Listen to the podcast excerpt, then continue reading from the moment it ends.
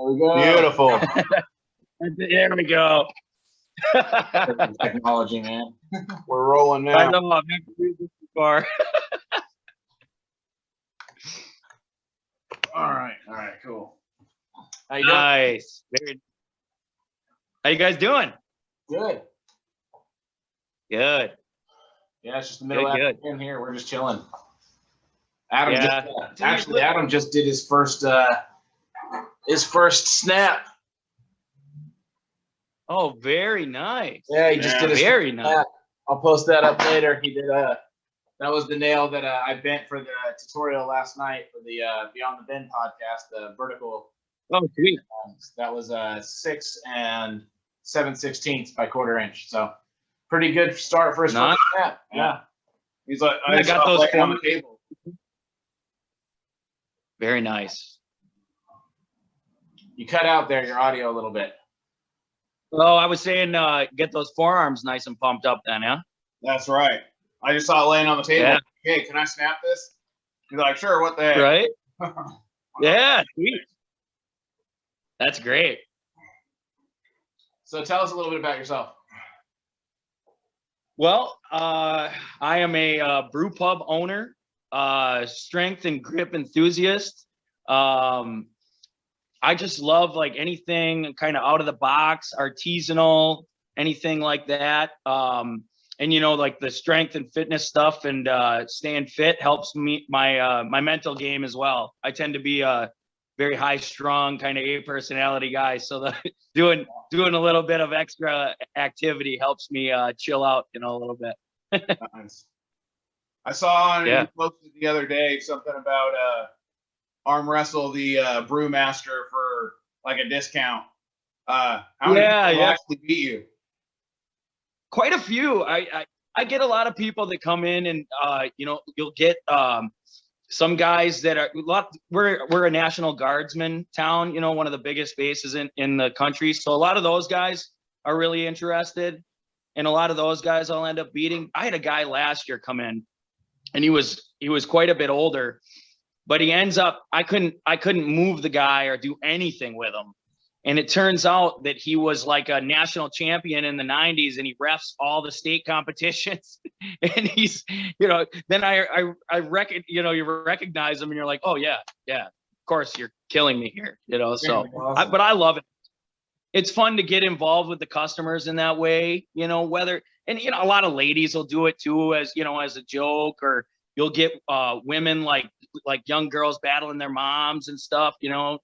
Um, it's just, it adds another element to the bar, you know, kind of that old school, you know, over the top vibe. Yeah, that's awesome. Actually, before COVID, I had uh, Captains of Crush grippers in there for discounts on beer. Oh, so if you could close the one, you got like fifty cents off. You close the one and a half, you got seventy-five. You close the two, you got like a buck off your, you know, your first beer when you come in, and you could do it every time you came in. Um, and then we were getting a list together so I could do like a little names on the on the wall or something like that, you know, just something fun to get people involved. And yeah, it's still my style and beers. Fun, you know. So if we could close a number three, do we get a free beer? Oh man, I think I would I would give somebody a free beer if they could close a number three for sure. Uh, for we, sure. We I, both will be able to in a month. We're close. We're really close. Get get over to Michigan. I got a free beer for you when you're here. I'd have a free beer for you when you're here anyway. That's awesome. Anybody who comes up and wants to talk grip or arm wrestling with me gets a free beer. You know, awesome. That's I think that's a, that's a fair trade. You know, absolutely gives me, yeah, it gives me something to do while I'm at work, and I like to B S. You know, so it's a it's a good time. Yeah, I bet you met some monsters doing that arm wrestling thing, man. That's really cool. Yeah, that's yeah. A national champ. That must have been awesome just to hook up with him. That's crazy.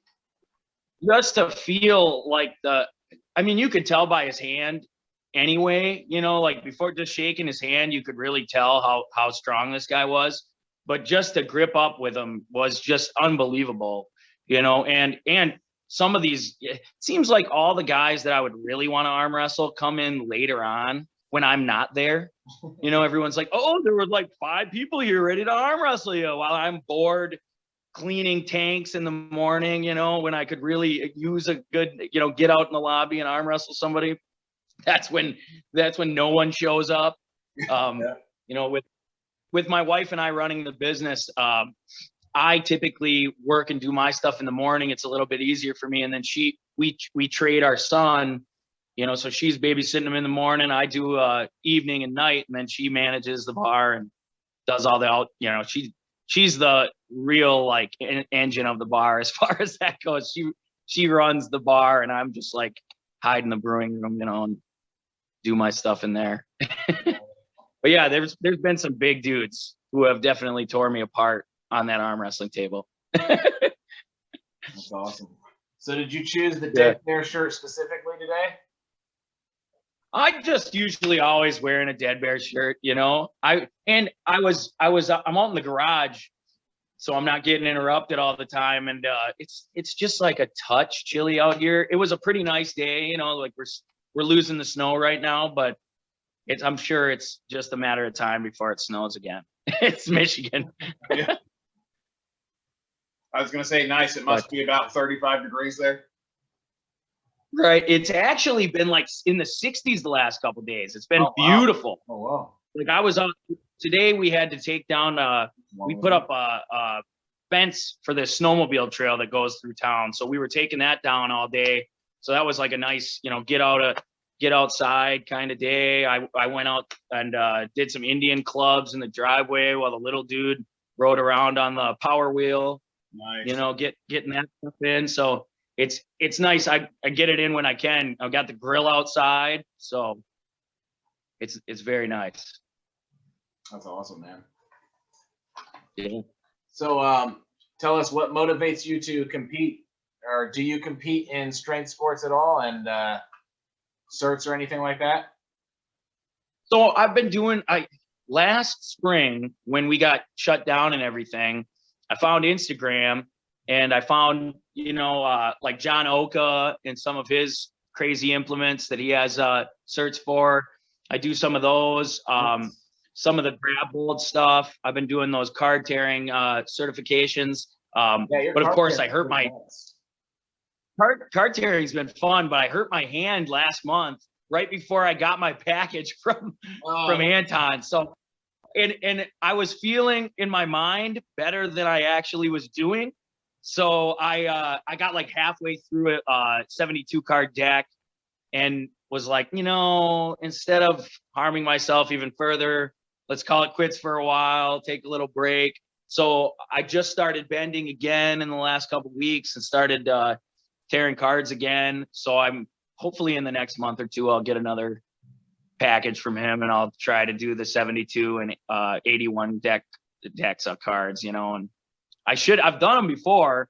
So as long as I get back to that point that I was at in early February before I hurt myself, I should be there. So, but I love doing all this stuff. It's, it's really fun. Like to just see, I like on Instagram that there's this small community of people yeah. who really, you know, seem to care about what each other are doing, you know, and, and the progression that, that everyone's achieving, you know, and it's, uh, it's just nice to to base yourself off of that. And some of the elite guys are doing some of this stuff too. So it, to me, if I'm like within, you know, fifteen, twenty pounds of some of these, you know, world-class guys, elite guys, you know, I'm, I'm, I'm flying high and, and feeling good about where I'm at in my training, especially with, you know, all the stuff that I do in my personal life on top of it. You know, this is a great, a great outlet um, and a great energy release.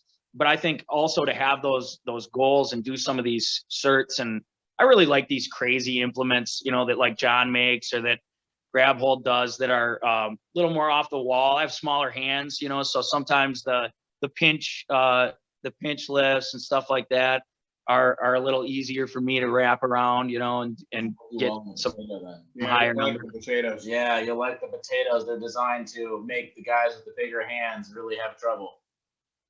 Yeah, cool. It looks cool. I, I, I saw those, uh, I saw you guys, I think through either, it was either Joy Brown or Mike Buck's um, Instagram when they were going to do their, their thing. And I was like, that potato looks really interesting. And then I got into these podcasts and I was listening, I listened to them at work while I'm brewing. And I was like, oh man, I want to chat with these guys, you know?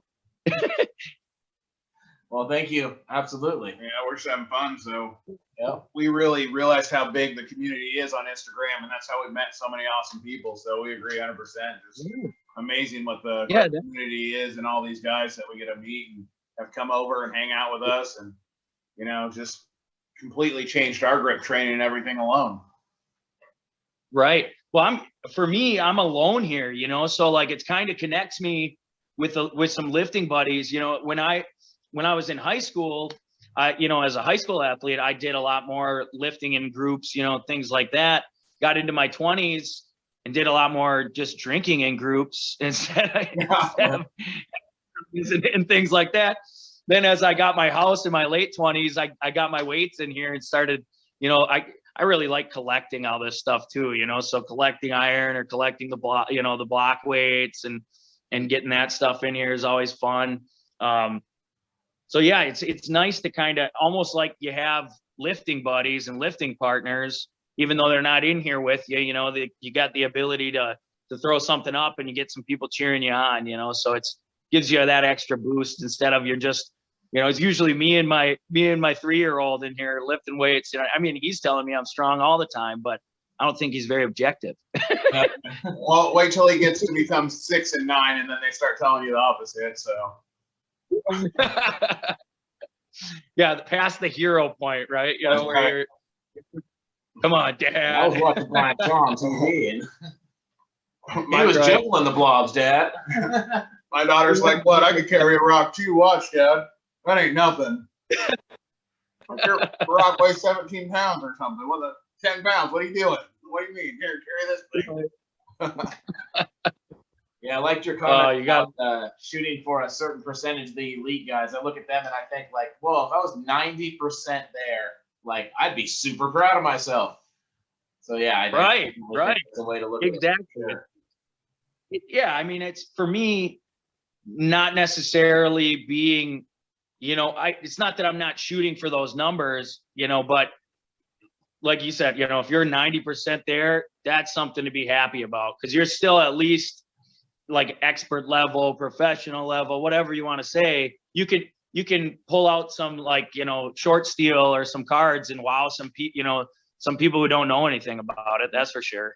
And so that it, it just, it, it makes it fun. You know, especially, you know, like I keep going back to seeing, seeing this, this uh, community of people who really just enjoy something that's unorthodox, you know, and a little bit out of the box, you know, it's, it's fun. Well, and you really see, like, especially when I had the grippers at the bar, you see people who you never would have known had that kind of grip strength or whatever, especially with, you know, some of the farmers and stuff that are local. Oh, yeah. And they'll just take, like, number two, and they're like, oh, this is as strong as you got, and you're like, you don't even, I had to train to get that, like, yeah, what are you talking about?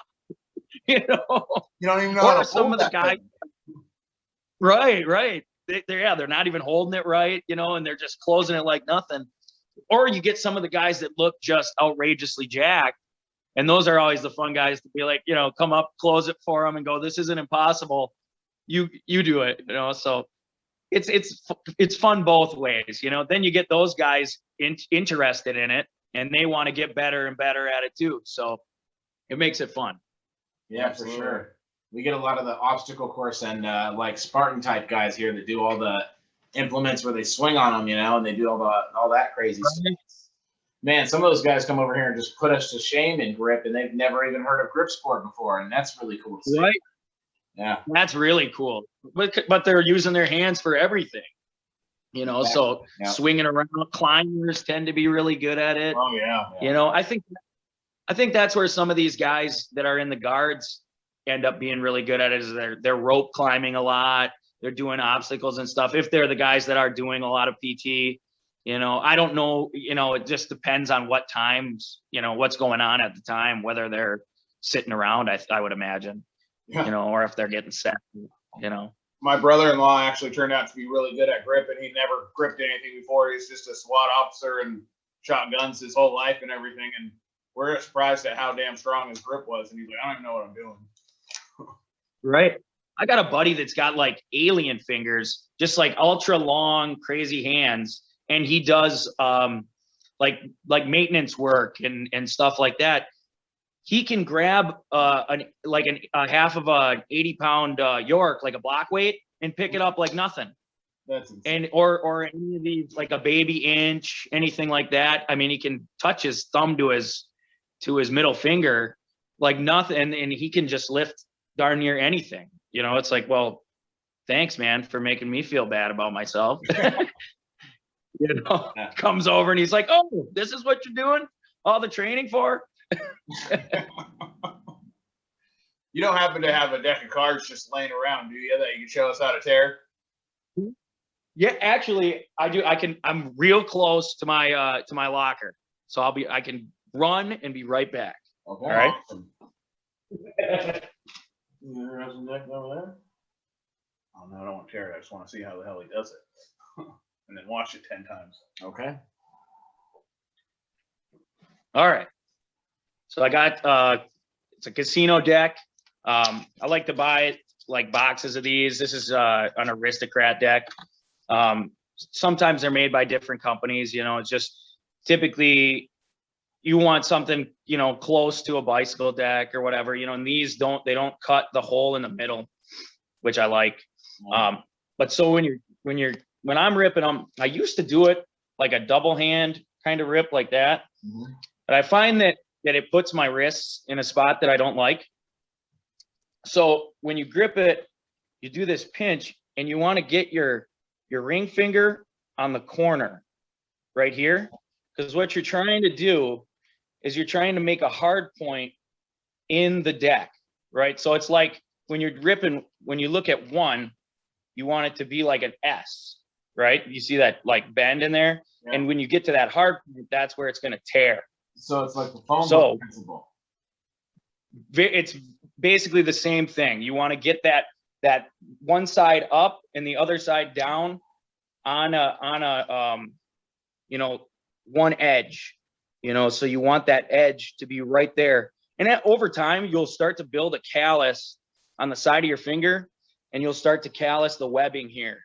And that's going to help you, you know, so you don't feel, you don't feel as much pain when you're doing it. You know, that's, that's a lot of times with this stuff, what stops you, you know, is your brain's going, ow, that hurts or, or whatever, you know, so you get it like that, you get that nice S bend, and that, that having that corner down with your, with your uh, ring finger helps keep that stable in your hand. And then you just give it a start and there we go. You know, and then once you get that first rip, that first couple rip, a lot of people get their other finger in there, get another, get another one going. And then I start, usually start pulling them apart. My, ooh, come on now.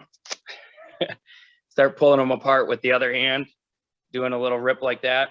Some of the guys um, just, you know, have that really quick, like Adam Glass and those guys just, yeah. you know, do it effortlessly.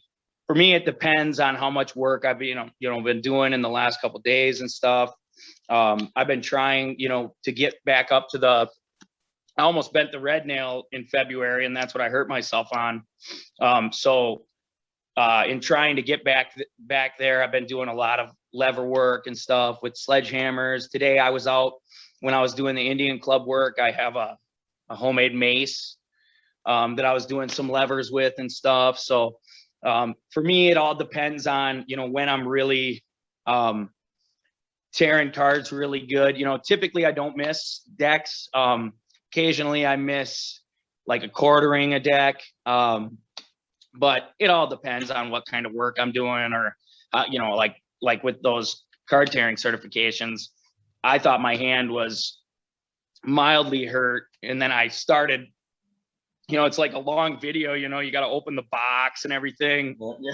The minute I started tearing that first deck of cards, I was like, oh no, here, here we go. I don't think, I think I'll get this one, but I don't think I'm going through that second deck, you know, and I'm sure that mentality is probably what partially helped me fail, but you know, it's, it was just like a eye opener, like, oh no, it hurts way more than I thought it was gonna, like way, way more. So, but that's, that's how I, I learned to tear them. I think I watched uh, a video from, I, I think I recommended uh to you, Frank, uh the, the Chris Hercules video, yeah. that where he goes over it Um, and he has he has a couple of books that are uh, one's for card tearing and one's for um, horseshoe bending. Um, and they, I think they're way more expensive now than I, when I got them. They're like, they're small books, but they're like forty bucks a piece. But his videos on YouTube are also very, very good tutorial wise, basically the same kind of thing that I went over right there. He also has a little more of like getting your, getting your elbow in and going across your body, you know, um, having some of that stuff in your mind while you're doing that tear. But like watching you guys a few weeks ago, you're definitely strong enough. You know, especially with the, the way you guys bend steel, you know, it's just all in that technique. And once you figure that technique out, you'll be, yeah, blown, you know, you'll blow up in the past. Um, a long time ago when I first got into grippers, obviously you can't do a phone, obviously it was a long time ago. There are no more phone books. Right. But yeah. Yeah, I had no idea right. that, um, that you were getting that same kind of S bend in the cards. So I wasn't doing that. I was just trying to power through the cards, and Adam was doing the same thing. We were just literally trying to just power through them. So right, that's right. A huge difference. You could you could see in the in like when you were doing it, like that you have the like full on have the strength, you know, like it was like, man, if they were just doing it like this or just like that, you know, those little tweaks that that make something. Yeah, that S bend is, I mean, really, if you're any paper, you know, that tear, you know, whether you're you're tearing your mail up or whatever, once you put it on that radius, you know, and get that that rip in it, and once it's the rip starts. You know, that's one of the the the key things is once you feel that that breakthrough, it's like, oh, here we go, you know, and then you're then you're going to continue that that motion, that through motion. And and some people just, you know, use a thumb technique and rip that top right off, or some people uh you know, do what I tend to do is get it to a point where you can get your fingers in there and work it work it apart.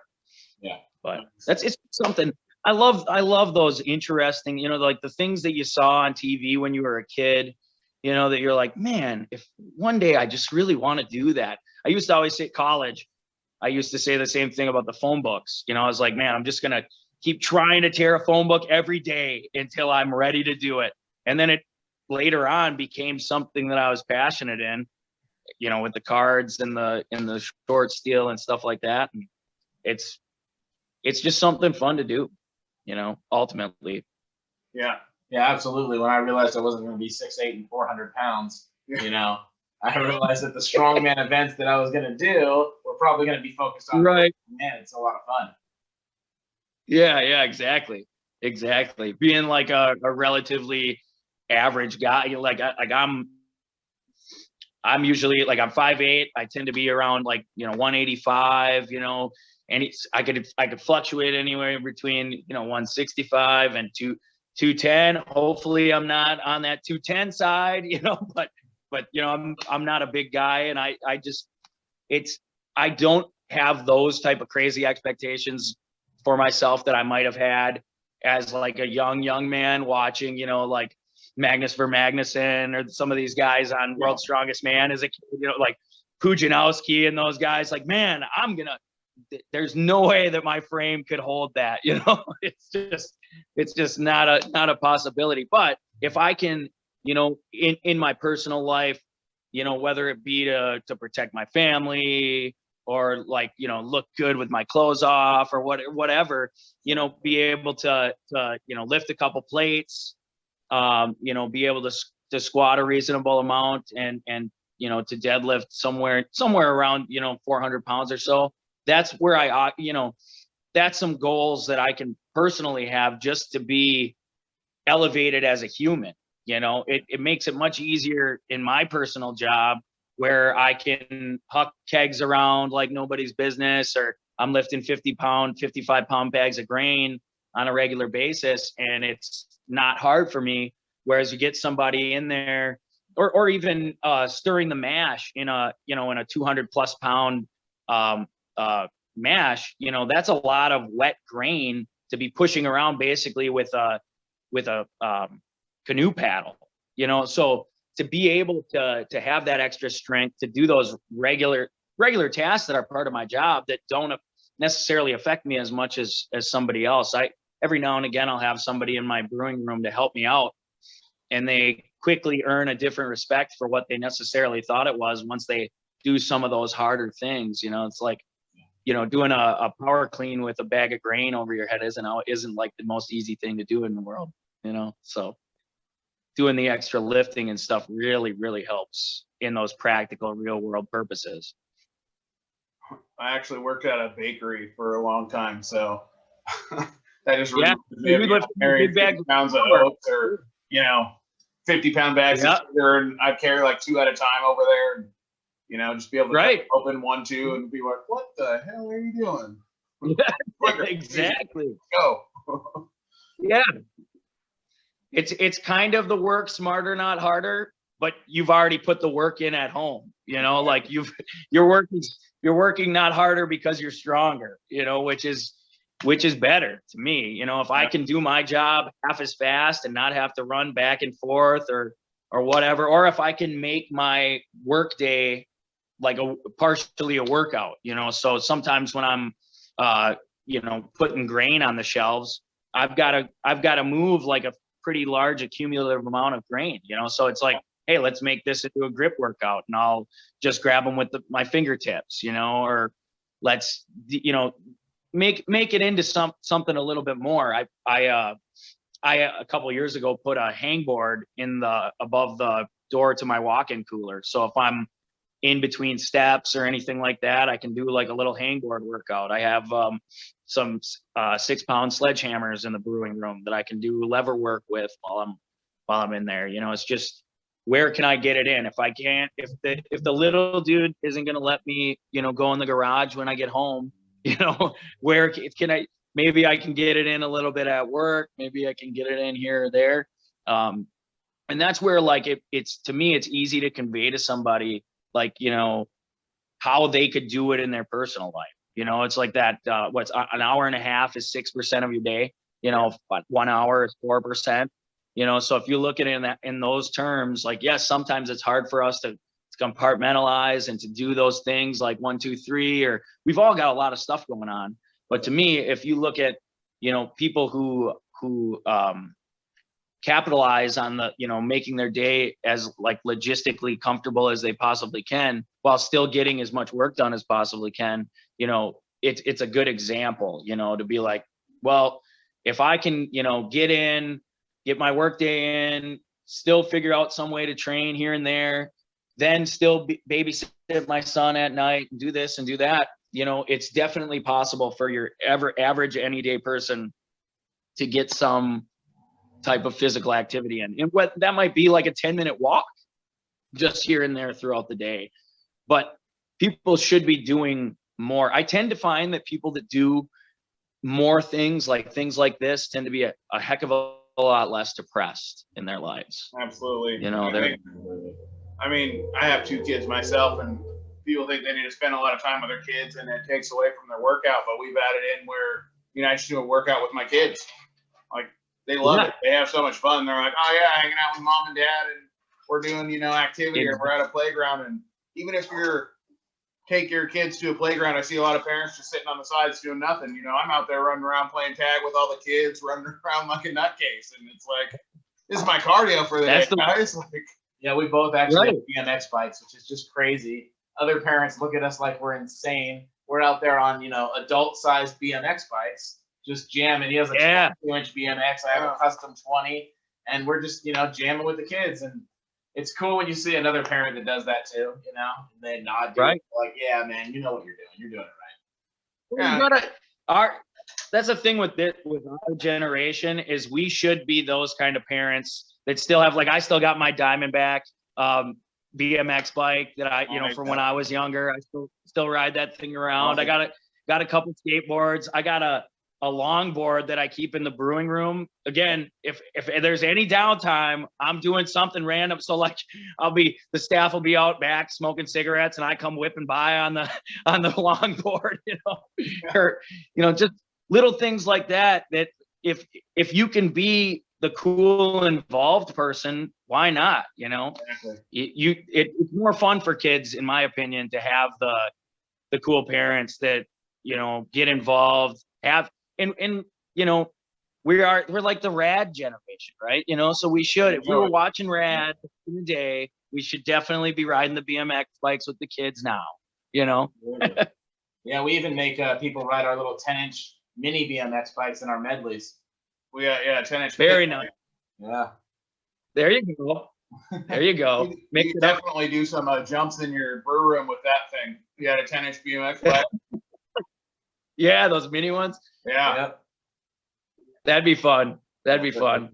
Every when there's nobody in the restaurant, every now and again I'll take like the longboard out and do some things that I probably shouldn't, but yeah. you know. But I mean, like child saying, at heart. Like you're saying, being that cool parent, but I think the you know, on a serious note, your kids get accustomed to you being there and being able to trust you, and when it actually matters and they need to talk to you, they're gonna come to you. And if you're I think so. You know, a lot more likely to do that. So yeah, if you're absent, they're not necessarily gonna be as as prone. I you know, I think I think that's the thing too, is like when you can still still hold those like values up of like, you know, yeah, you can and can't do these things, and I'm still the the you know in charge, and I'm gonna guide you the right way. But at the same time, if you're a friend, you know, moving forward when they're in the you know, in those ages where they need to tell you something, or they're in their teens even, and they need to call you for something that's maybe even more serious, exactly. you know, that they're probably going to be more likely to do that. And and I find, you know, most of the time when I'm I'm working out, my, my little dude's in here, and if you can find just something, you know, it can be working out, you know, he, he likes to lift grip implements and stuff, you know, and they tend to know what to do with them before you even tell them. They're kind of self-evident, you know, so yeah. if I if I get like a dumbbell ready for him, like something that's ten pounds, or we got some smaller kettlebells, he'll do a similar lift to what you're doing, or or he'll this guy'll even sit down on the um on the bench, and if it's especially an incline, and he'll have these like little two pound dumbbells that he's doing incline presses with. That's awesome. And he's made me he's made me film them because he knows that I do do the filming sometimes, so he's like, all right. Take a picture of me, Dada. All right. Yeah. I mean, my kids, they both they both stone carry, and they're like, we want a rock named after ourselves, and you better record it and put it on Insta. So yeah, yeah, you got all those awesome names on them, so you got to have the kids for their own. Absolutely. That's sweet. But it'll make them want to carry them that much more too. You know, if you exactly that getting getting them involved in those extra extracurricular activities. Um, is so much easier if you personalize it, or if you're doing it with them, or if they can lift a similar thing as you. I, I have some um, wall balls and, and uh, uh, medicine balls that are lighter, that are for him, you know, and so we can do like run down, you know, grab this and carry it back, and I'm carrying a sandbag, and he's got like a six pound wall ball, you know, or some, something like that, you know, that's, it's, you're still keeping that, uh, that interest there. Um, and I don't even think they really know half the time that they're working out, you know, they're just playing, you know, well, so I like, it's, uh, I like it's trying to tire flip race my daughter when she has like a ten pound tire and I have the six hundred pound yeah. tire out. And I'm like, yeah, this is going to be interesting. Let's see if I can even get this six or seven times. But it's probably a similar, you know, weight distribution, you know, they're so at that age, they're not like that strong yet, you know, so I'm sure they're, and they don't have any of the technique a lot of times, you know, they're it, but it's, it's, it's cute too. You know, it's just, it's so much fun to, to watch them do something that we love, you know, and, and for them to be having fun doing it too, you know, really, um, really makes me like, that's what, a lot of times when I'll get some of these, uh, fitness books and stuff, um, Brooks Kubik, I was getting a lot of his books, the, the guy that does dinosaur training. And every time I'd have him sign them for like me and the little dude. So then, cause they're going to get passed on to him anyway, you know, whether, he, whether he likes it or not, you know, he's getting yeah. them. So it, it'll have that much more nostalgia, or he'll just be like, yeah, Dad, why'd you have this guy put my name in here? You know, which will be fun too. I, I, I don't care either way, you know, whether he, if he continues liking this stuff, great. If he wants to do something else, that's, that's what I'm into too. You know, I mean, I basically, as long as he can be passionate about something, that's what I, that's what I like, you know? So Absolutely. That's how I always was. It was like, hey, you either need uh, two athletics or two extracurricular activities or get a job, you know? And that, to me, that's pretty good, pretty good uh, social building you know, building those skills that you need. Definitely kept me out of trouble playing sports and trying to make money. Yeah. And, you know, at twelve, yeah, on all the neighborhoods and doing whatever, you know. Right. That's the way to be, you know, like that way, that way you're still, you're learning that, that team ethic, whether you're in the job or you're in the, you know, in the sport, you know, like, and the thing about too is like, whether you're in an individual sport or you're in a team sport, you're still part of a team. Your individual effort still benefits the team in the meet, you know? So whether you're doing wrestling, football, gymnastics, to me, they're all beneficial, you know, and it could be chorus, uh, the play, the musical, any of that stuff as well. You know, I find that stuff to be just as uh, beneficial to, to team skill building as sports tend to be. Nice. Now, I I was the kind of guy that liked that, all that stuff. So if I could be in it and it was extracurricular and it wasn't necessarily academic, that's what, that's how I was in. Sometimes I think those stage performances are even more uh, oh, nerve-wracking, man, because people are, are really yeah. watching what you're doing at that point. Well, and the blocking for for stage stuff, because it's not just learning your lines, it's learning the blocking and where you got to walk. Like walk, center stage left, blah, blah, blah. That stuff's hard to remember, you know, while you're trying to be like, look cool and potentially sing good or whatever you're doing, you know, like that yeah, stuff. One mistake on the stage, they nobody notice. Sees it. You make a mistake on the football field, you know, nobody really notices most of the time. Yeah, that, that one play, you know, maybe. Right. No, yeah, yeah, everybody definitely sees it. Even the, the uh, stage work, you know, for the, the set building and that kind okay. of stuff. That's team activity, the, the stage crew that's running the lights and making sure all that's working. You know, I find that it, I think you're right. It probably is more nerve wracking and, and harder because you got like, okay, we got three chances to get this right. And every night's got to be perfect after we've worked on this for two months, you know? So hopefully I did uh forensic play when I was in high school where it was, uh, you set, you build the set, do a play and break down the set in forty-five minutes. Um, and it's a competition. And uh, we did Oedipus Rex. And it was, and I happened to be Oedipus. And it's like me doing monologues for forty-five minutes and insane blocking. And you're wearing these Greek masks where you can't see anything. And yep. it was hard. And then you get critiqued afterwards and they tell you how big of a piece of shit you were. Yeah. If you were. If you were. You know, like, man, you really, and they have the lines in front of them, you know, the judges do. So they're like, man, you really fucked up that line on, uh, you know, page forty-two. You only got three words out of that paragraph, right? Right, right. That, uh, that twenty line monologue that you had there. I was a but it is, that's, in high school and a strongman, and I still think the hardest thing was probably musical theater.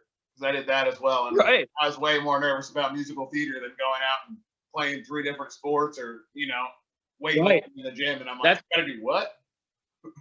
Yeah, I never had a problem doing the doing like on my football team. I tended to be a leader, you know, like I'd be out there screaming at people, yelling. You know, I played most sides of the ball. You know, both you know all the years that I was in. Um, track was something that I did for football. You know, I love to do all that stuff. But I definitely think that that musical theater was harder for sure. Yeah. I think I think too we grow up learning so much about those sports, you know, and you're in them for longer, you know, like junior high, you got foot you're starting with football. You got all the teams for that, and maybe you did Pop Warner when you were in, you know, elementary school or whatever. Um, you know, and and so you have all this basis for, you know, knowing and and potentially you're even doing the same Uh, you're in the same position, you know, so I, I was in similar positions through most of my, my football career for sure. Um, you know, boom, you pop into a play or, or into chorus or something and you're, you know, they're throwing you all over the place. So yep. it's just any of that, any of that kind of stuff I, I find to be great team building. I, I can tell as an employer um, who usually hasn't done anything in their like childhood or in their school, you know, like I'm like, they're, they're very, they're not as easy to, to teach. Um, and they tend to just not understand that, that team, uh, effort, you know, and when you're running, especially running a restaurant or anything, it's a, that's a full team effort that starts in the back of the house and goes out to the front. If people aren't gelling and or they're having a bad day, everybody's having a bad day, you know, so it's something you notice in, in people. It, and it's something that I would have never thought of, you know, as a young person, that as a, you know, somebody in my thirties, that I would be noticing it as a, you know, a business owner and employer, that, that, you know, we're, you know, I'm seeing, wow, this stuff that, that I did, you know, extracurricularly actually benefited me, you know, leaps and bounds in my, you know, uh, post high school life, you know, so hopefully people keep pushing that kind of stuff, you know, that's, well, that's something that I want to do, whether it be the, hmm? Just tell them to watch uh, twenty-four Hours to Hell and Back with Gordon Ramsay. They'll find out how much, uh, you know, running a restaurant's a team effort. And those guys found out real quick because they weren't running. They're, they're not going to like the result. It's a rough business, man. I would love to get that guy in my restaurant one of these days. It would, he'd probably just make me cry. You know, I he would be yelling at me for all the stuff that other people are doing. And then I would try to make an excuse for why. And then he'd be like, this is your restaurant. I would love that. Head chef, come on. yeah, yeah. I'm just masochistic like that. I just want to meet him and have him berate me, you know. Beat you on the arm wrestling table and just wow. Yeah, yeah. He looks like he, he looks like he works out a little bit. I don't. He might be able to take me, you know. He's been chopping for years. Yeah, exactly. You never know.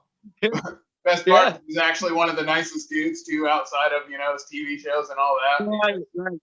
When he's not trying to get people to like actually fix their stuff and they're being so resistant to it, he does. He seems to be such a nice guy. And really, it seems too like he genuinely wants to help people, like on Hotel Hells and yeah. and Kitchen Nightmares and stuff. It seems like he genuinely wants to help people. So, I mean, he. He might berate them, but he hangs out after they, you know, yell back at him. So exactly, does, does seem to be the case. But yeah, it's it's it's very cool, uh, crazy how I'm seeing, you know, things like like those, you know, things that are team building, you know, team skill building, um, in your early parts of life, how they affect people, you know, in the latter parts of life, and and how they really make a better um, employee. You know, and it and it doesn't matter to me whether it be athletics or it be arts. You're, you know, you're getting that somewhere, you know. So now, that's not to say that I don't believe that we shouldn't all be doing some type of athletics or some type of physical activity, because that's basically why we're talking. I I think that, you know, um, what you guys are doing as far as like, you know, pushing this forward and, you know, making this kind of information available for people. I think that's super, super important, because it's it's a lot of it, especially like grip sport and stuff like that. You kind of gotta get into that, like it's a rabbit hole for sure. But once you find it, there's a ton of information there. Um, and you know, the more people chat like this, the more that information can kind of be out in the open, and it's easier to access for people. You know, um, I think I randomly, when I found out about grip sport, was I was watching. Uh, the Joe Rogan Experience in like two thousand seventeen, and he was talking to somebody about Captains of, uh, of Crush grippers. Okay. And then through that, I just, you know, was like, oh, let's, I was intrigued by that. And then I found out more about grip sport and its relation to, you know, like World's Strongest Man and some of these guys like Brian Shaw and, and things like that. And then I was like, oh man, I'm, I'm in, I'm hooked. And I believe that might be the same year that Jujimufu and Tom started doing more of that, their grip stuff. So that kind of enticed me at the same time. We're like, oh, I've just found out about it. Now these guys are doing it again, or doing doing it.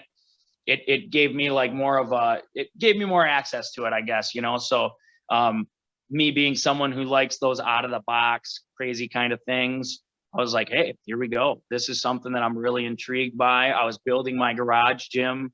Um, I started, in two thousand fifteen, my wife and I bought our, bought the house that we're currently in, um, and I got my weightlifting equipment that I had had at my parents' house for, you know, like ten years, you know. So um, once I got that stuff, started, you know, started with like a cheap squat rack. Um, then sold that and got a better power rack. Um, and, and, you know, then it kind of just spiraled into what it is today. And I have this awesome workspace out in my garage. Um, and, and there's another place where it really doesn't give me an excuse. You know, it's, it's right here. If, you know, if I can get my son out there and get him playing, or get us, you know, get us out, out there doing something, then I have the opportunity to lift. And whether it be, I get in a full hour and a half, or I get out there and I get a half an hour in and I get just bench press done. At least, you know, you're out there, you're getting your blood pumping, you know, you're getting, getting movement, you know, what do they say? A body in motion stays in motion, you know? So I, I tend to, and, and as I said earlier, it, it helps me um, mentally immensely, immensely. So, you know, it's just some place where I can tune out. You know, the weights are always, you know, the weights, you know, they're never, they're never going to be uh, anything but, you know, two hundred pounds is always two hundred pounds, yeah. Whether or not, you know, it doesn't, it doesn't matter. So they're always going to be consistent in that way, you know, and whether or not you're feeling it that day or not, you can always get something done. Some days I just do recovery work and I'll do a lot of Indian club stuff or, or, you know, some light plate curls or something like that. And some days I, I started in January, I started another um, powerlifting program, you know, so I wanted to get some of those numbers back because I was feeling pretty lacking in, in my squat and, uh, you know, my deadlift wasn't quite where I wanted it to be. So, and, and thanks, thanks for muscle memory. I, within, you know, that first month I was able to jump pretty much back to where I want to be, you know? So it's just, it's so much fun to, uh, to get on Instagram and see where everybody's at and to, uh, you know, be able to challenge myself based on, you know, sometimes other people's accomplishments or sometimes just see where I'm at, where I've been. I have some, some, uh, uh, old weightlifting books that I like to go back in and see where I was in two thousand nineteen, see where I was in two thousand eighteen. Sometimes I'll go back and I'll be like, oh yeah, I was hurt there. You know, that's why this was going on in my life, or that's where this was going on in my life. Sometimes it's almost like a journal where I've written other, other things that have happened to me in my life. So it's nice to be able to use weightlifting as kind of like a gauge where you're at as well, you know? Definitely. So we got a series of rapid fire questions we're going to just shoot at you real quick. Um, what do you consider your greatest athletic achievement? Oh man. I would say probably tearing a deck of cards was probably the most exciting thing for me when I did it. Like it was something that I was really looking forward to doing and really working hard on. And when I did it, it was very, very exciting. I think so far that would be it. Yeah. I, I'm not going to be six, eight and four hundred pounds, like we said. So I think I was going to go into fruit and like rip apples and crush walnuts or something because yeah. They look right. Right. Yeah. They're just super fun. You know? Like, the things that are, are, uh, out of the box and fun, like it's, I, you know, I, I don't have any crazy, crazy, like, you know, competition style numbers on, on my lifts. Um, but some of these, I, the, the, um, Pluto that John Oka made, I had done, um, thirteen or fourteen pounds on it. I can't remember. That was pretty exciting as well. That thing is so hard to lift. It's crazy, like crazy hard to lift. Yeah. So that's another, that's, that's another fun one. But I think the out of the box ones are more fun for me um, as far as like milestones, you know? So what, uh, on the opposite end of that, what is your greatest blunder, blooper and or injury? Either it's either a couple, so a couple years ago when I first got into the grippers, um, I felt my hand kind of off. And then I said to myself, oh, I'll just do a couple more reps. And it was, it wasn't even on a hard gripper. I think it was on like a one or something, but my hand was not feeling it. And I um, really hurt one of my flexor tendons uh, in my right hand. And ever since I have had tons of issues with my right hand. And the second one would probably be last month where I was basically ready. I, I was having a great night of bending, um, and I bent like a, a G five uh, nail And then I bent quarter inch, uh, like six inch, uh, quarter inch square stock. Um, I bent that relatively easy. And I was chatting with Don Cummings, and I've been, you know, getting kind of some critiques from him and stuff. And he was like, hey, just go for the red nail. And I was ready for it. I felt ready for it. I was feeling good. I hit it once, felt a little bend, hit it again. And my whole right hand, the extensors in the back of it, just did this weird popping action. Oh. And I have not been the same since. So that might actually be the worst blunder, because I was feeling so ready to go. And I had that other card certification like a couple days away.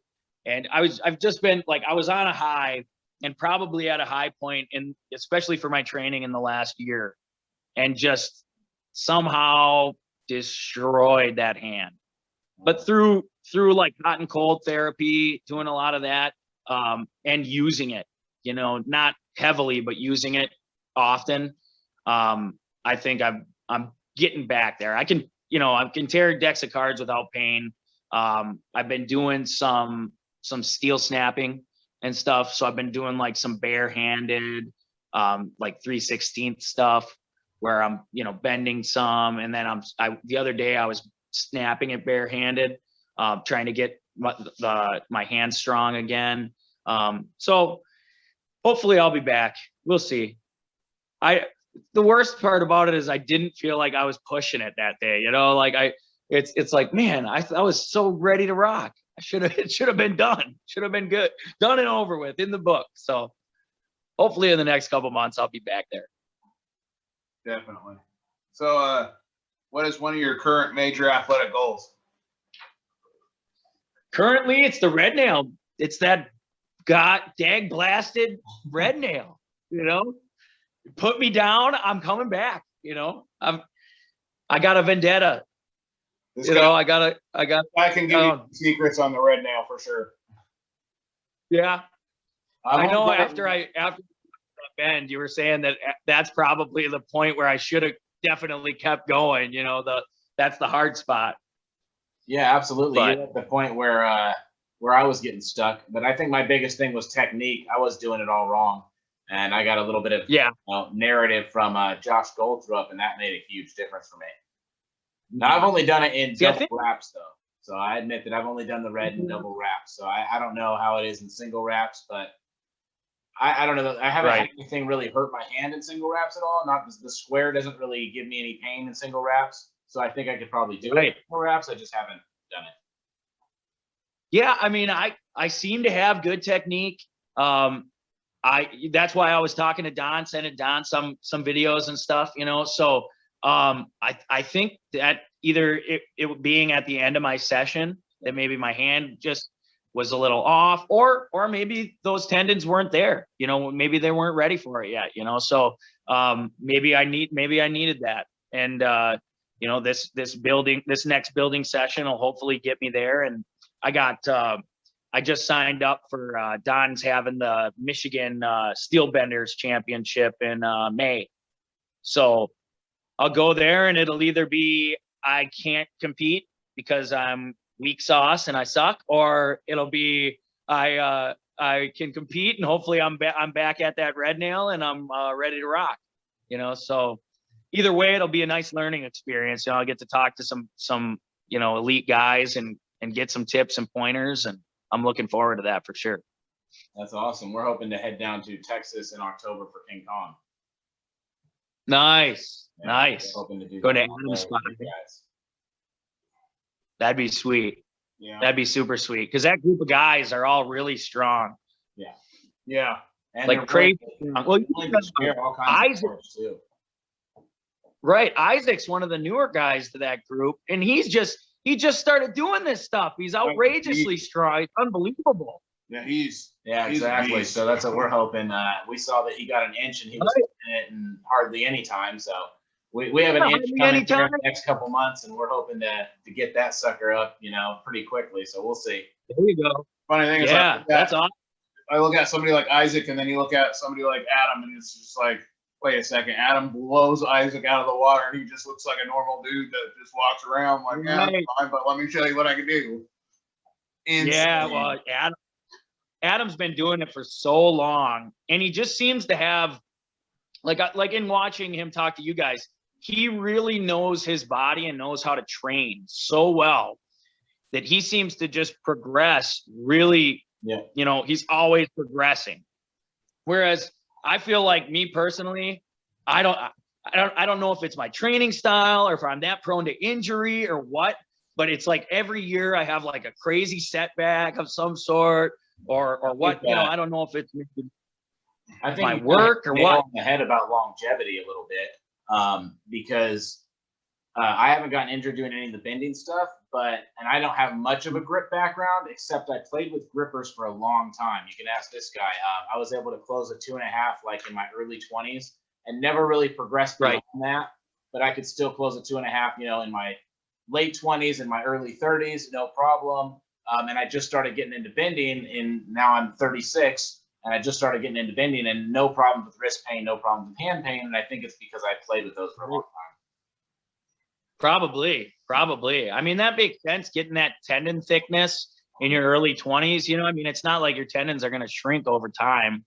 You know, they're going to probably, they're going to retain that. So that makes sense, get, getting into it like that. And I see, for me, I've always had an issue with grippers and, and uh, you know, especially after that that first time of hurting my uh, my flexor tendon and my in my index finger. Um, since then, I'm like touch and go. Now my left hand is great all the time, and I'm I'm left-handed. Maybe that's why, you know, that that more use throughout my life. My right hand and really my right arm in general um, gets hurt arm wrestling. My right hand. My right hand has always had, I, I uh, in high school, I was doing dumbbell bench press. I swung them to the floor, and somebody had left a uh, dumbbell on the floor before me. So I smashed off my, the, the tip of my index finger. You know, just, I've had, I've had a lot of issues like that, you know, with, with my right arm or my right hand, where that was nasty. That was awful. Yeah. It's, I got like a, what a weird, like a weird looking, this one's kind of weird. Yeah, that might kind of greatest blunder there. Yeah. They, we got it back together, you know, but it was it was real nasty. Plus, it was me and a bunch of younger kids in the gym. So there, you know, I lifted up my hand and it's my fingers dangling off oh. with the bone sticking out. And no one wanted to give me a ride to the hospital. What the hell? Everybody Everybody's like, all right, where's your car keys? And I was like, here's the deal, guys. I, I have no gas in my car. We're going to have to stop at the gas station. If we get, you know, if we go in my car, I need somebody to take me to the hospital yeah, now. My finger's not on. Yeah. Luckily, I'm like a calm guy when I get hurt. I usually just, I'm like mad about it. You know, like I'm just frustrated that I got hurt. I don't like go into shock or freak out or anything. So. At the time, I, you know, I just kind of held my finger, held my finger under that nice brown uh, paper towel that that's in the, you know, school bathrooms and yeah. stuff. And yeah. Oh yeah, yeah. Got take got taken to the hospital and sewed back together. Mm-hmm. So uh, I guess I'll have to train my left hand then if we come out and arm wrestle, so it could be, you know, fun too. Yeah, you know, yeah. Especially your strong hand too. That's what I always do. Like if I lose. If I if I uh, win right-handed or lose right-handed, I'm like, hey, just so you know, I'm left-handed. It's like, it's, oh yeah, I probably would have probably would have beat you lefty, but. Uh... so, uh, what are some uh, workout habits you subscribe to that benefit the average person trying to get healthy and fit? Some what kind of habits? Lifestyle habits. Lifestyle habits. Yeah. Um, I think routine is is a great thing, you know. So trying to have a routine as best as possible. Wake up at a similar time, go to bed at a similar time. You know, try to try to eat at a similar time, or eat when you're hungry. I know for a lot of people, that intuitive eating isn't isn't super an super intelligent way to go. Um, for me, it tends to work because if I'm working, I'm not really hungry. You know, um, so. You know, usually I'm just rocking, and then by the end of it, I'm like, okay, time to eat. Um, so I think routine is a great thing. Um, trying to make that time that you're going to go work out, a similar time, and doing it whether you want to or not. I mean, that tends to be the thing that holds people back, is I think they think that people that work out or that, you know, lift or whatever, I think they think that they always want to do it and they're always ready and rearing to go no matter what.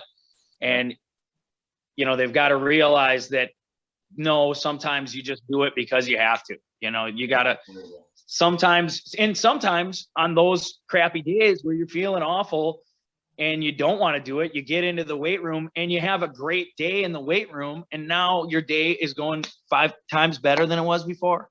Absolutely. So I think, I think that's really beneficial, is to do it whether you want to or not. Now, obviously you got to feel how you're feeling. And some days you might take an extra day, but make sure that you make up that same day the next, you know, I think that's, that's very important.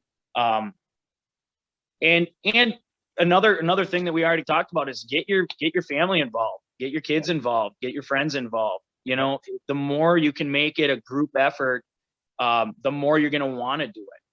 You know, I think that's really important. And if your kids are involved with, you know, it's, it's all the stuff we talked about earlier, where they're going to have that much more trust in you, that much more faith in you. You're spending more time with them. You know, you're, plus you're kind of shedding layers as you're, as you're working out. You know, you're not, you're not, you, you, you know, you break yourself down a little bit more to me. And, you know, you show maybe a little bit more of yourself, or maybe a little bit more of your emotion, or, or whatever, you know, you're, you're giving, you're giving yourself a little bit more, you know? So if you can be on that level with your kids or your family and friends, I think that's a, that's another way to bond, you know, and another way to, you know, be there for each other, to be cheering each other on. You know, I've always, I know some people are, um, uh, you know, shy about that kind of stuff, but I think even the shy people, you know, if you're doing a lap around the track and you have somebody cheering you on, you know, saying, go sweetie, or go whatever, it's going to make you go a little bit faster, you know, or, or whatever. Yeah. I like what you said earlier. So I think um, that's, I think that's another important thing, is involving your involving your family. Yeah, I think that's huge. And this guy's involved his kids all the time. And, and, uh, what, uh, Corey's now getting into right. it. Our, our yeah. sister's, uh, fiance is getting into it now, and it's just freaking awesome. Yeah. Getting everybody involved. Um, yeah, yeah. You said, you know, that not everybody loves That's working out, but you got to do it. And it reminds me of the whole Muhammad Ali quote, suffer now and be a champion forever. And, uh, you know, exactly like, yeah, if, if you suffer now, once you bend that red nail, you're a red nail bender forever, man. You know? That's right. At, exactly. Close that number exactly. Three. I'm a number three closer forever.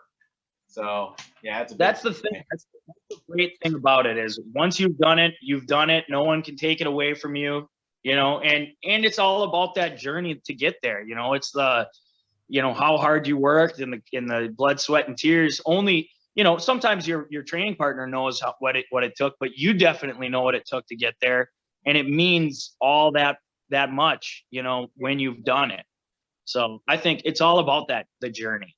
The journey is what makes anything good anyway, right? It's the anticipation. Sometimes, sometimes the things that, that we talk about the most were the hardest things that we did, that like really at the time we thought were terrible, you know, but then you look back on it and you're like, oh man, that was so hard when we did that, and blah, blah, blah. That's the moment you talk about the most, you know, it's those, it's the adversity that makes the, the, the win worthwhile. You know, if everything's just easy and handed to you all the time, you're never going to appreciate anything, you know? So it's, it's going through the adversity of this stuff, you know, and, and with, when you're talking about this kind of stuff, like tearing a deck of cards or grip or, or bending steel, it's literally putting your mind away from the, the intense pain a lot of times that these things cause, you know, and, and, putting yourself in another place and knowing that on the other end, you're going to be okay. You know, that this isn't going to, even, even if you hurt your, you know, tendons or tear a muscle or break a, a bone or whatever, you're still going to be alive on the other end. Yeah. But if you achieve it, you know, you're going to be that much cooler in your own eyes, or in whoever's eyes, you know, whatever, whatever your, your goal may be. You know, I think it's, I think that the adversity or the journey of it's just as important as the goal itself. Yeah, for sure. And especially the whole pain tolerance stuff. Um, it's a really good point, because we mentioned earlier that in grip, we get to see people's character a little more. There's not like a specific yeah. mentality for grip or mentality for strongman. You see all kinds of different characters in strongman, all kinds of different characters in grip. Whereas in other power sports, right. there might be like a specific mentality involved.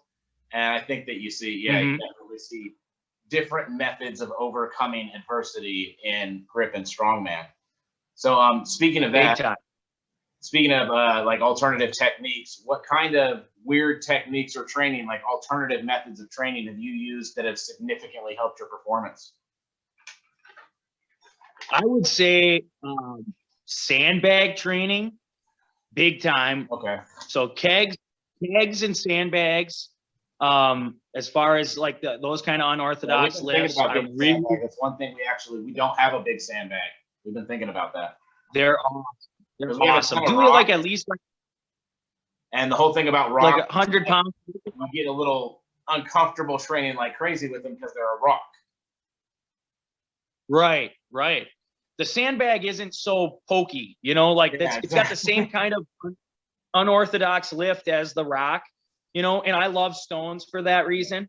Um, but that's where kegs and, uh, and sandbags, um, you don't, you're not necessarily going to poke yourself or hurt yourself like you might with a stone. And I love stones. Yeah. I love stones. On they're on the same level to me. Yeah. Um, but I love having uh, some big sandbags. Um, I use like the fifty pound bags of from for grain. I, I double and triple those up and put about around a hundred or so pounds of sand in those. I bought a crazy big sandbag that I've got uh, two hundred fifty pounds in. Nice. Um, and I'll do almost like, like Atlas stone lifts onto, I have some, uh, some big whiskey barrels that I keep in my brewing room okay. or in, out of my brewing room in my, in my gym. Um, and I lift them onto that. Um, okay. Nice. So, uh, that kind of stuff I find to be so beneficial, doing, uh, like, uh, clean and jerks with a hundred pounds of, uh, of sand. Or or a hundred pound to one hundred forty pound keg is so hard, especially like a keg, because the water's shifting to one side, so you almost want to hold it. You want to hold it at an angle. Um, those kind of things I think have really benefited me. It's got that same kind of concept of I it's I love kettlebells too, as far as being like a little bit unorthodox as well. Something that that you can do multiple things with. Um, You know, those those kind of like desert island, um, like what would I want on a desert island? I could I could just get a get a nylon bag and throw some sand in it and do whatever. And you could do incremental training with it if you want. You know, go to from forty pounds to one hundred, so on and so forth. You can do curls with them.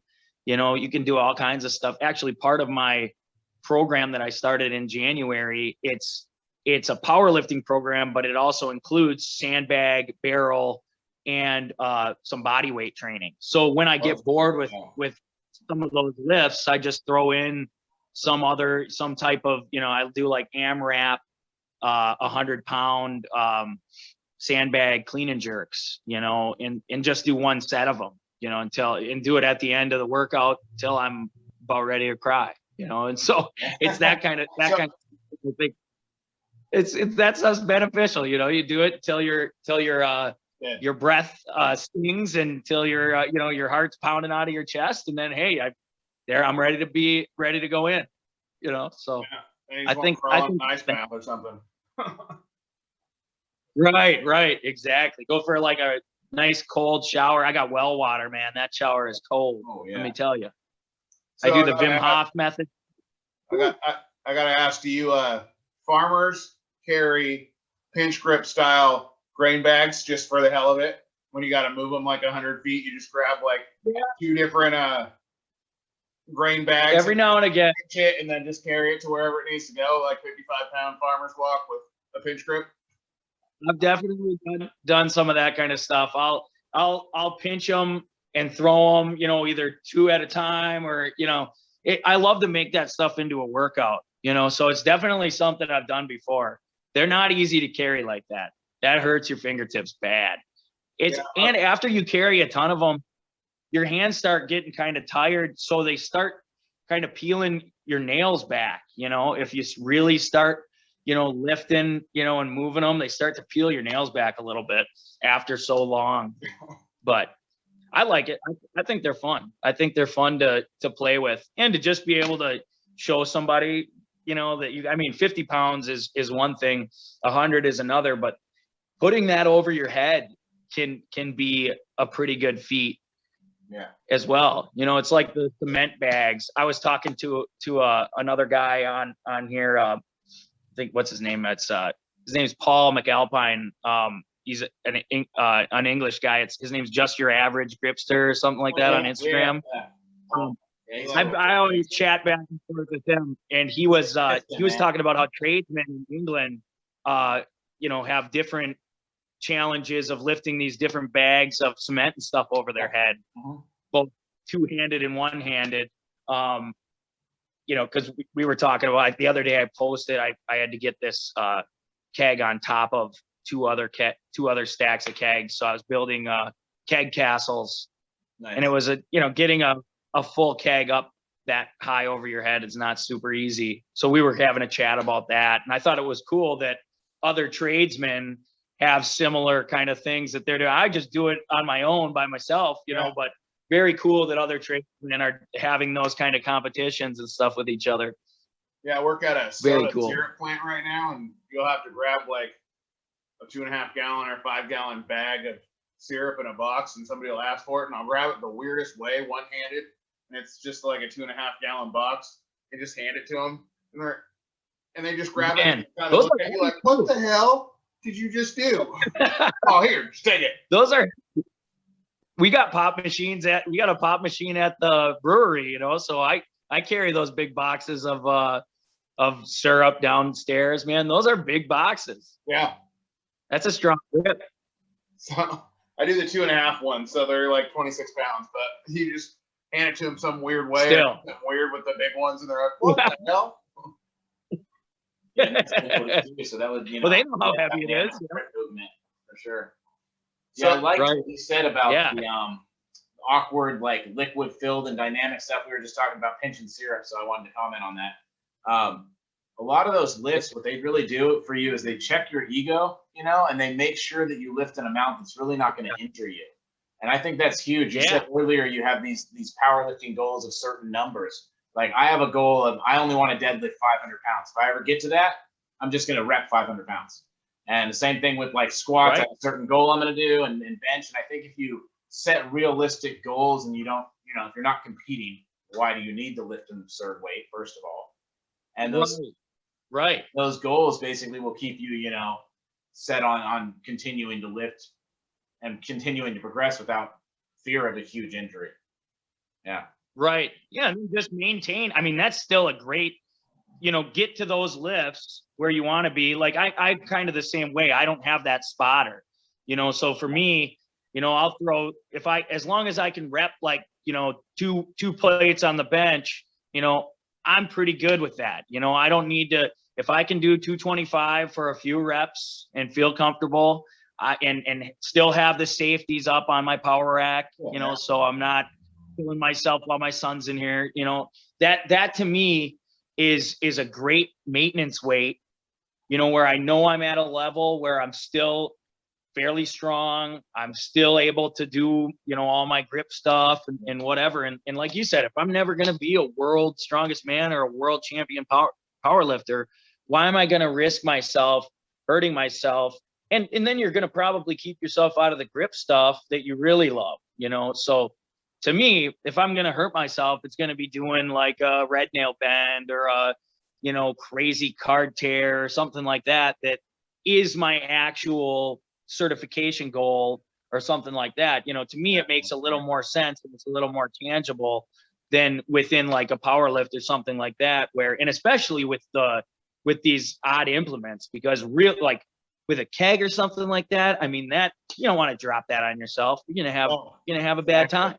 You know, exactly. you're yeah. definitely yeah. gonna have a bad time. So it well, does make you train in a way that Atlas stone pressing this year in the strongman competitions. I was shocked to see them pressing Atlas stones above their head. I was like, why are they doing this? Yeah. For some reason, that just reminded me when you I'm good on it. I don't that.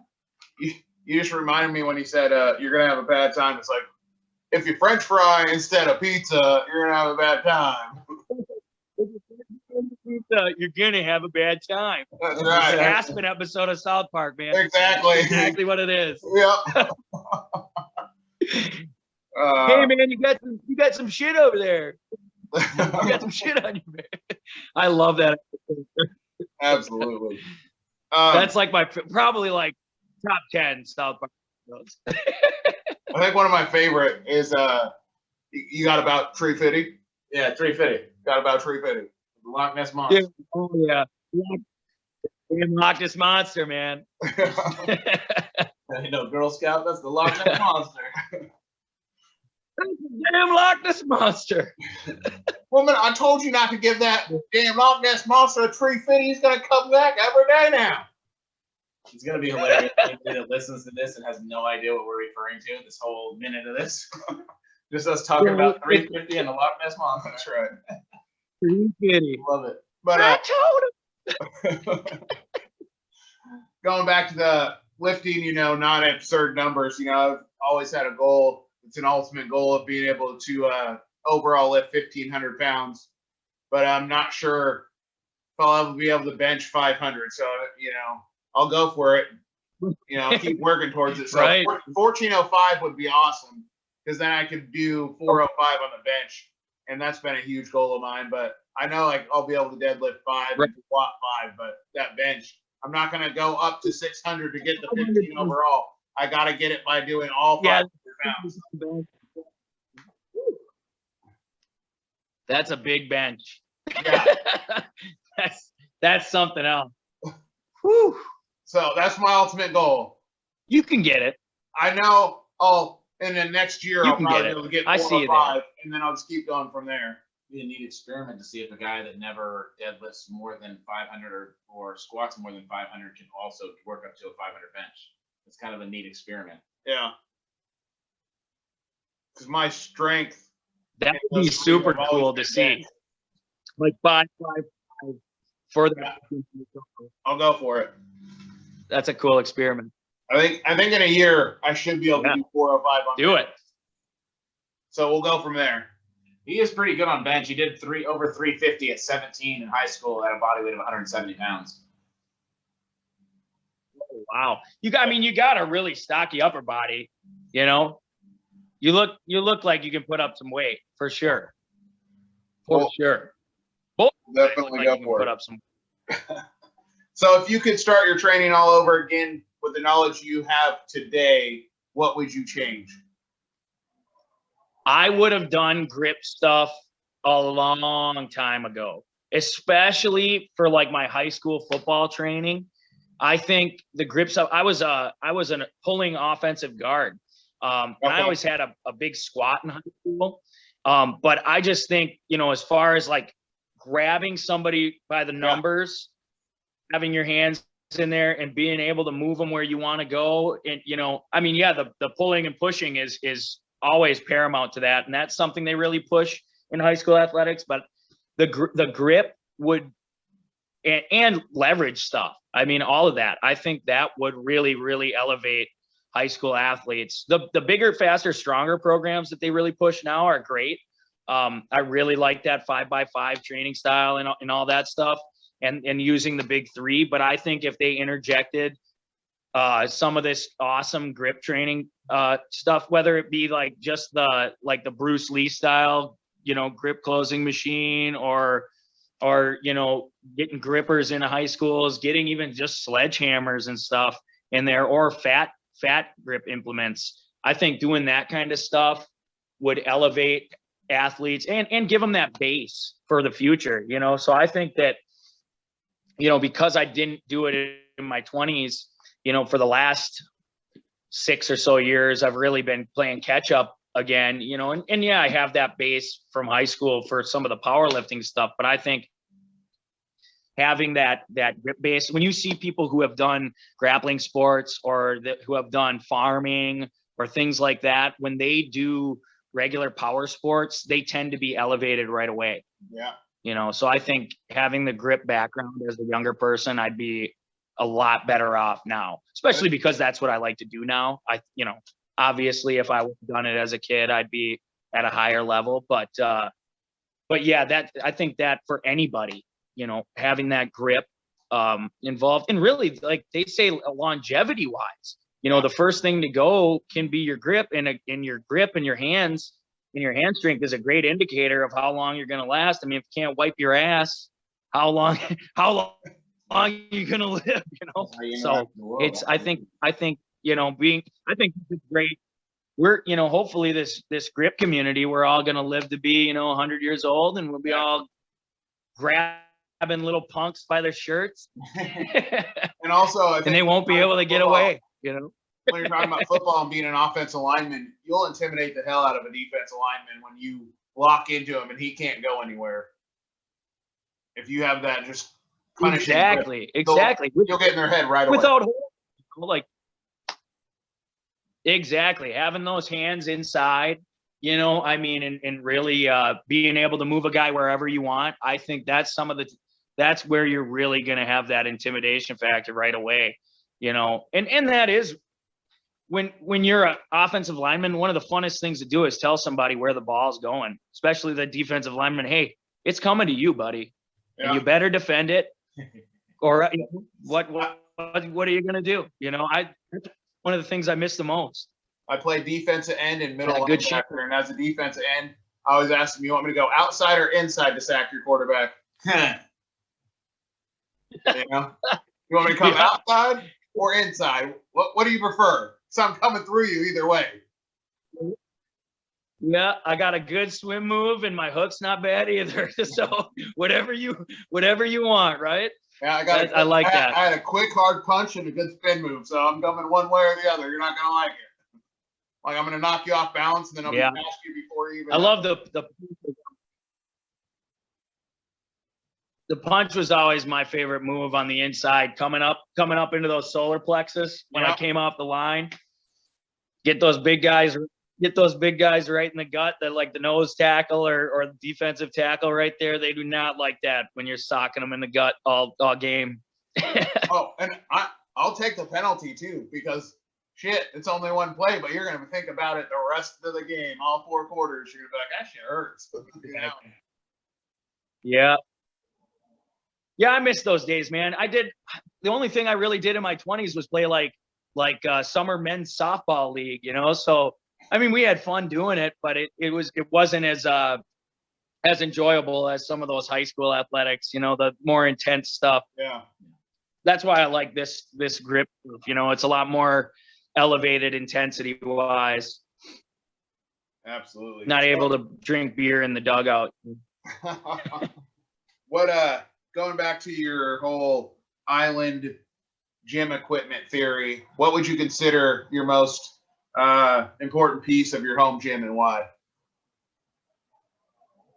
Oh man, I honestly, I would say, I I would say it's probably my kettlebells, just because if like the apocalypse happened or something, that's what I would grab. I'd probably grab a thirty-five pound kettlebell and get the hell out of here, you know. Or I, I'd probably hunker down and still have all this stuff, but if I had to get out of here, I would grab the thirty-five pound kettlebell. And there's such a, you know, for one thing, it's it's ballistic strength training. So, you know, if you're trying to be, you know, elevated as far as like defending yourself, I think it's one of the best things to use.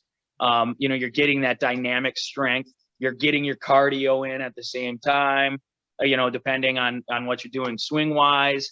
Um, and I just really, I, I like them for for different applications too, like whether you you know you can use them for farmers walks, you know, farmers carries if you got two of them. You can use yep. them for duck walks if you got giant ones. So I I really really love the kettlebell. I think otherwise, you know, you, you could say like the power rack, but what's the power rack by itself, you know? So um to me, it's got to be like either like your barbell or your kettlebell or something like that. And I and I think it'd be something like that, like uh probably. It's probably hands down the kettlebell. It, I think that's my, that's always my desert island uh, fitness equipment choice. You know, it's what would you want if you were alone? You couldn't have anything else. You could only have one thing. I think the thirty-five pound kettlebell with uh, Enter the Kettlebell by Pavel is what I need. Yeah. What I want. So what, uh, any other advice do you have for the average person trying to get fit and healthy? I think the best, the best advice is most of what we've already talked about is just, you know, making sure that you're trying to do things on a routine as best as possible. Um, get it in whenever you can. So if, you know, if you can, during that lunch break, take a ten minute walk. So then you're ready for, you know, maybe getting something in after work, or if you can't get it in after work because you're too busy there, wake up in the morning and, you know, turn on one of the Amazon, the five thousand Amazon Prime, uh, you know, workout videos that are on there. There's yoga, there's, you can go on YouTube and there's hundreds of, of tutorials as far as, you know, yoga, kettlebells, body weight exercises. I think even the convict uh, conditioning have videos on a lot of these these things, you know, so there's a big, good body weight exercise program, um, you know, and it's just getting it in when you have time or forcibly making the time and trying to do it for at, at least four times a week, I think is the most beneficial thing for people.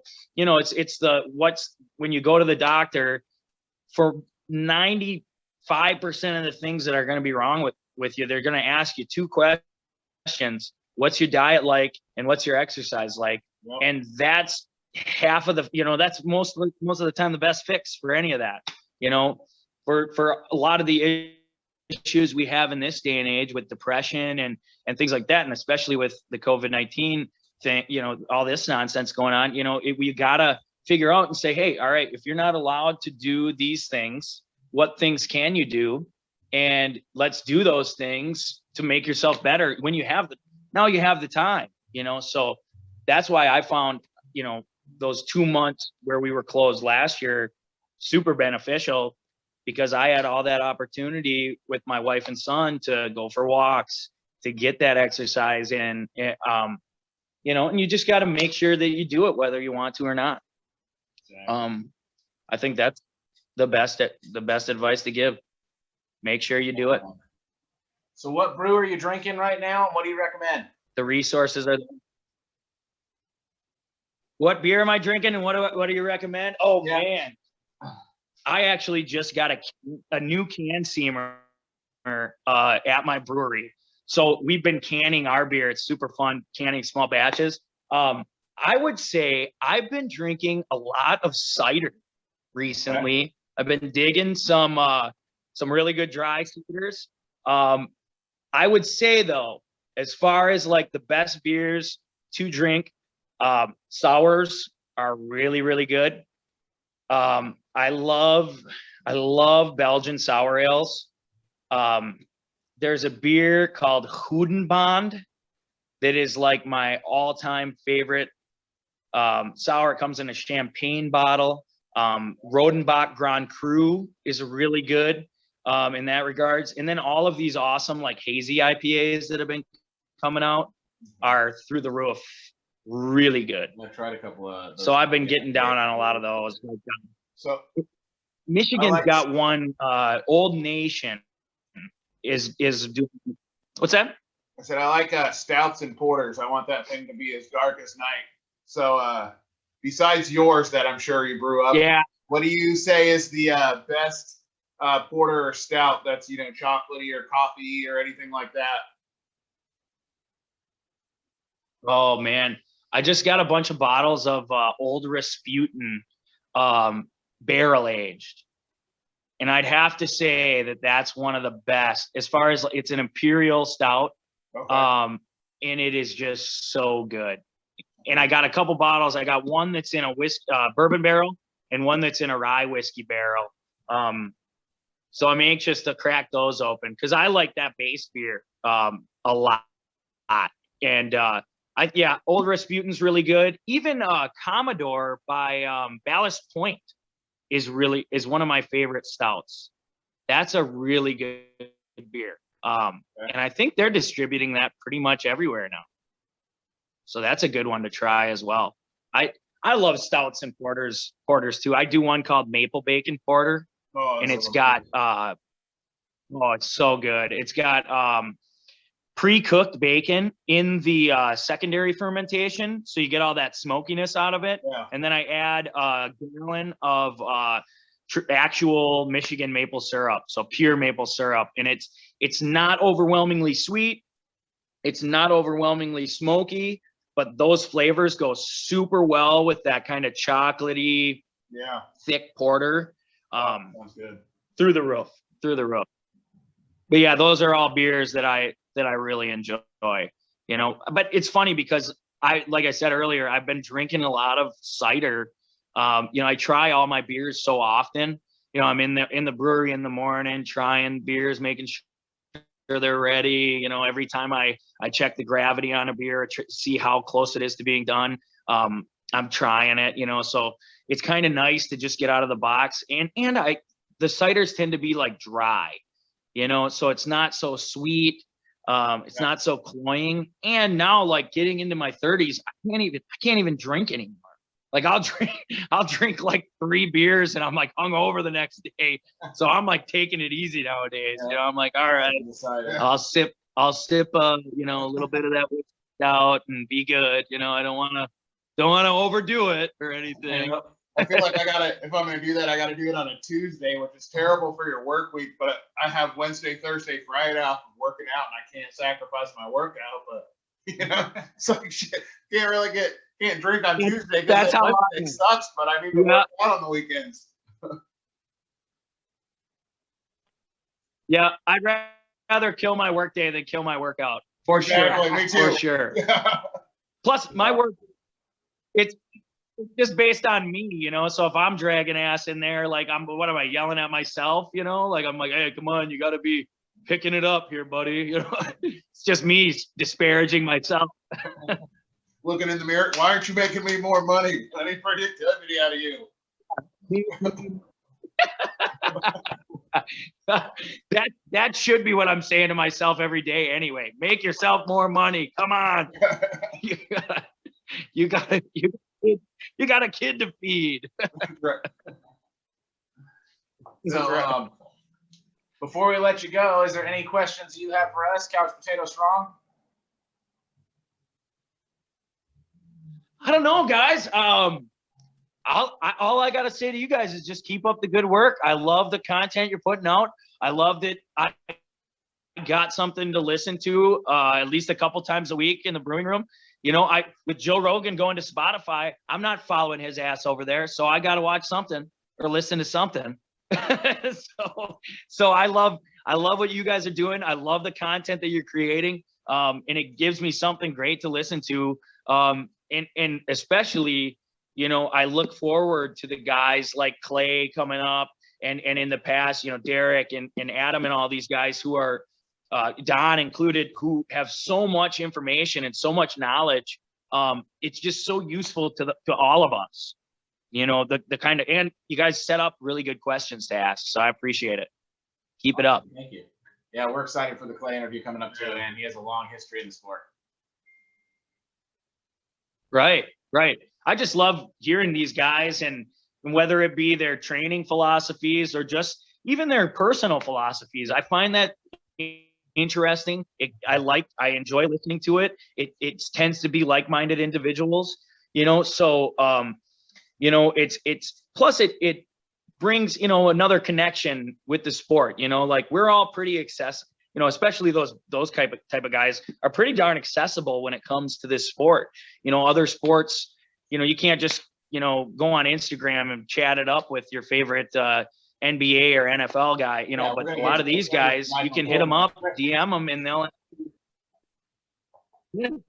it's so awesome, yeah, you know, so I, I think that's one of the best things too, is that, you know, it, it gives us that connection, you know, and we get to listen to them on, a, on another level, other than just going back on Gripboard and reading some old, old forums or, or whatever, you know, we, we actually get that one-on-one conversation, questions that we would potentially ask them, you know, so I, I really appreciate that. I like it. Awesome. Good well, job. We appreciate you having me on, and we look forward to seeing what you do with the Golden Potato. For sure, man. I'm excited. I'm excited. I'll have to, you guys are sending that my way. I got to send you a couple of uh, Dead Bear shirts out there. So I'll Absolutely. hit me up in the D M. We'll figure out, uh, you know, you guys' shirt sizes so you guys can start repping that, uh, the Dead Bear Brewing out there. Awesome. Oh, we you also will. mentioned something about a, a rubber uh, card tearing apparatus. Yes. Yes. Don't, I'm glad you didn't let me forget about that. I cut up a bunch of uh, pieces of rubber that are card tearing, you know, card size. So I'll send yeah. you guys some of those too. Those are yeah, great, you know, especially those are not, fantastic. Yeah. Oh, they're awesome. Yeah. They, they really emulate exactly just what you're doing wise. And, uh, yeah, yeah, we call Robert Jedley make uh, a Grabhold uh, is selling number ones, and he can shred cards pretty well. So yeah. yeah. Yeah, Dennis Rogers used to sell them uh, oh, okay. a while ago. He called them like the dirty, the dirty fuck or something. Dennis Rogers exactly. sold them. That's, wow. That's where yeah. I learned about him. Is it Dennis Rogers? Okay, cool. Yeah, anything yeah. that guy. So I, I, when I built my, uh, yeah, I, I think anything he does, anything he does, I would emulate as far as strong being strong. Period. So, um, that's something I. I I had extra rubber after building a deadlift platform and was like, hey, I'm cutting some of these up for myself. Um, awesome. And now uh, Anton at Grabhold is doing the same thing. He's he's selling some of those now too. Cool. So well, we're looking they work. Right on. But yeah, I'm glad you're whole, you, you reminded me about that, because I'll definitely send you guys one of those or, or two of them or whatever, however many you guys want. Sounds I also good. can't wait to uh, rep the Dead Bear here in uh, Portland, especially because there's so many breweries around here, but no one will know what the heck Dead Bear is. And I'm like, well, it's better than here. So, you know. Yeah, man, I appreciate it. It's a, it's a cool logo too. You'll look extra cool wearing yeah. it. So awesome. All right. Well, cool. Yeah, man. Thanks for joining us. Yeah. Great talking to you guys. Absolutely. All right. Take care. Take care.